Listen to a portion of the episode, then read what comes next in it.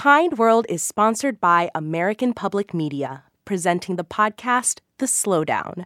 The Slowdown offers five minutes of calm every weekday.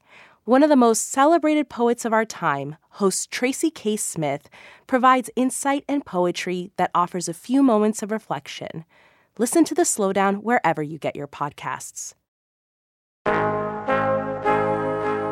There's a lot of competition to be the first headline or Google result. If you want to go deeper, try On Second Thought. It's a weekly podcast from Georgia Public Broadcasting, hosted by me, Virginia Prescott.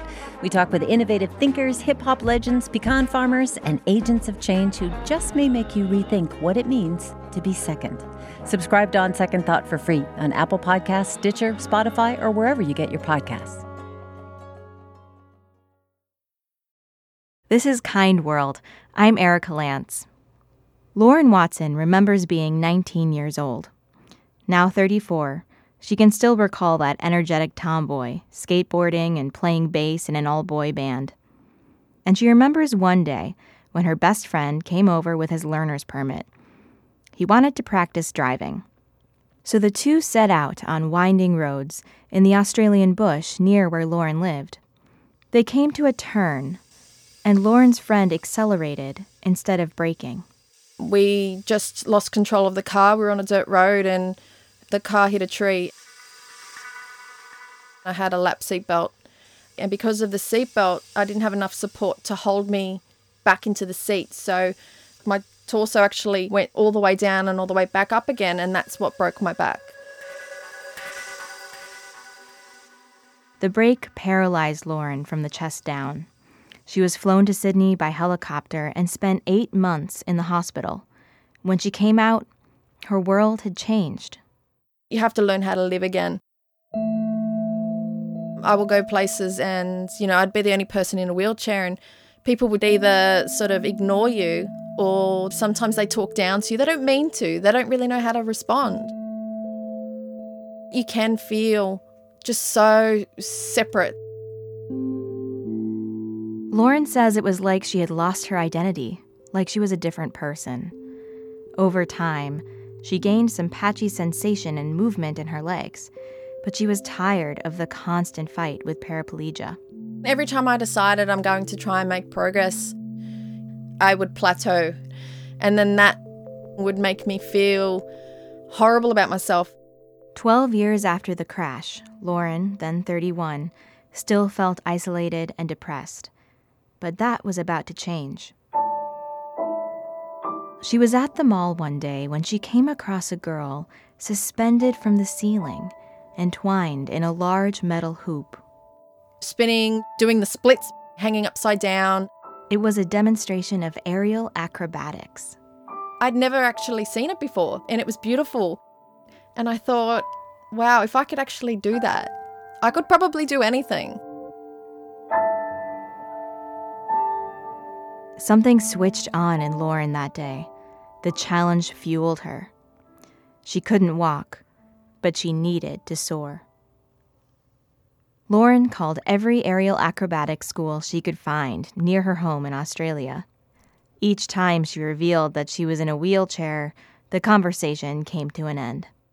No one would take me. It's horrible to say, but you do get used to people saying, I'm sorry, we can't help you. Then the phone rang. It was Tammy Zarb, who owned a local school. And I said to her, Oh, roll yourself in and we'll see what you've got.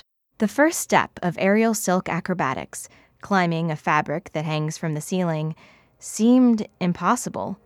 But after months of struggling, Lauren tried gripping the silk with her thighs instead of her feet. And the first time I did it, I just looked around and I'm like, oh my God, people have to see this. people have to witness that I'm actually doing this. Everybody in the room almost fell over. They were like, oh my God, it's Lauren and she's up there. Tammy remembers one particular day, two years after she and Lauren had met. She looked over at the far end of her studio and saw Lauren practicing alone. It was almost like nobody could see her, just moving by herself. I think that was one of the most beautiful moments that I have seen that's when I thought, yeah, she's definitely ready to perform and tell her side of the story. Our next guest um, artist is one of those artists that I'm very, very proud. Lauren has a gifted way of making the audience forget that her legs don't work because you're so taken in by it. It's terrifying, you get really nervous. But as soon as you get out there, it disappears. Your mind is clear for those couple of minutes, like you're daydreaming. Everyone claps, and you walk off and you feel amazing. Or you roll off. All this hoisting, spinning, and stretching did something to Lauren outside the gym. She was in less pain and had more mobility. If I need to reach something in a high shelf, I know that I can stand up for that short period of time to do it. Lauren is now on her way to becoming a professional aerial performer. She knows that it was because of the kindness of one person that she was able to start over. She just gave me the biggest opportunity of my life. Tammy said yes when others turned away.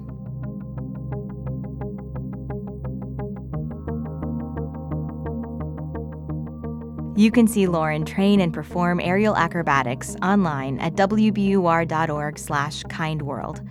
And we want to hear about a kindness in your life. Email me at kindworld at wbur.org. Subscribe to Kind World on iTunes or wherever you get your podcasts. I'm Erika Lantz. Thanks for listening.